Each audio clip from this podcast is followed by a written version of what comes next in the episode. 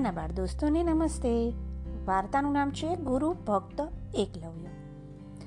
મહાભારતની વાર્તામાં એકલવ્યનું પાત્ર પોતાની અલગ જ છાપ શા માટે છોડે છે, ખબર છે બાળ મિત્રો? ઇતિહાસમાં એને શા માટે યાદ કરાય છે? બાળકો, એને જે ગુરુ દક્ષિણા આપીને, એના લીધે ઇતિહાસના પાનામાં પોતાનું નામ એને કંડારી લીધું છે. તો ચાલો ને એની જ વાર્તા સાંભળીએ. કૌરવો અને પાંડવોના ગુરુ, એટલે કે દ્રોણાચાર્ય. દ્રોણાચાર્યએ કૌરવો તથા પાંડવોને ધનુર્વિદ્યા અને અનેક પ્રકારની શસ્ત્ર વિદ્યામાં પારંગત કરવા માંડ્યા. ત્યારે કેટલાક બીજા રાજાઓ અને રાજપુત્રો એમની પાસે અસ્ત્ર શસ્ત્ર વિદ્યા શીખવા માટે આવવા માંડ્યા. અર્જુન ધનુર્વિદ્યાનું વધુમાં વધુ જ્ઞાન મેળવવા માટે હંમેશા દ્રોણાચાર્ય પાસે જ રહેતો હતો. તે તેનો લાડલો શિષ્ય હતો.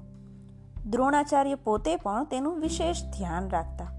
અર્જુનની ગુરુ ભક્તિ અને તેની શ્રદ્ધા અને તેની વિદ્યાથી પ્રસન્ન થઈ તેમને વચન આપ્યું કે તે એ વાતનો ખ્યાલ રાખશે કે આ ધરતી પર તેના જેવો બીજો કોઈ બાણવીર નહીં બની શકે. હવે બન્યું એવું કે નિષાદ રાજ હિરણ્યધનુનો પુત્ર એકલવ્ય પણ તેની પાસે શિક્ષા લેવા માંગતો હતો. પણ દ્રોણાચાર્યએ કહ્યું કે મારી પાસે બધા રાજકુમારો જ આવે છે અને તું તો એક ભીલ પુત્ર છે. હું તને શીખવાડું તો રાજકુમારો નારાજ થશે. એટલે તું મારો શિષ્ય નહીં બની શકે. પરંતુ એકલવ્ય નિરાશ ન થયો. એને દ્રોણાચાર્યને વંદી મનોમન તેને ગુરુ માની ત્યાંથી પ્રયાણ કર્યું. પછી જંગલમાં જઈ એમની માટીની મૂર્તિ બનાવી અને એની આગળ ધનુર્વિદ્યા શીખવાની શરૂ કરી. ગુરુએ શિષ્યનો સ્વીકાર ન કર્યો તો શું થયું? શિષ્યએ તો તેને ગુરુ માની લીધા હતા. જેથી કરી એની ભાવનાનો વિજય થયો અને એની સફળતાનો માર્ગ મોકળો થયો. એકવાર ગુરુની આજ્ઞાથી કૌરવો અને પાંડવો શિકાર માટે રથમાં બેસી વનમાં જતા હતા. ત્યારે તેમણે શિકાર કરવાના સાધન અને કૂતરા સાથે ફરતા કોઈ માનવને જોયો. કૂતરો જંગલના રસ્તે એકલો આગળ વધી ધનુર્વિદ્યાના પ્રયોગો કરતા એકલવ્ય પાસે પહોંચી ગયો. જટાધારી એકલવ્યને જોઈને તે ભસવા માંડ્યો. એટલે એકલવ્યે તેને ભસતો બંધ કરવા માટે એના મુખમાં કુશળતાપૂર્વક સાત બાણ માર્યા. એ બાણથી કૂતરો મર્યો પણ નહીં અને ઘાયલ પણ ન થયો. બસ મૂંગો બની ગયો.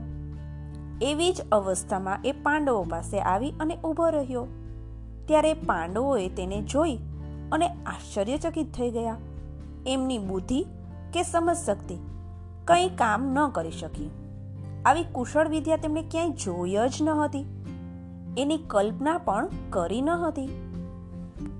તેઓ આતુરતાપૂર્વક એ શૂરવીરને જોવા વનની અંદર ગયા.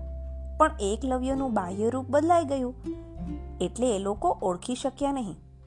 એકલવ્યએ પોતાની ઓળખાણ આપતા જણાવ્યું કે હું હિરણ્યધનુનો પુત્ર અને દ્રોણાચાર્યનો શિષ્ય છું.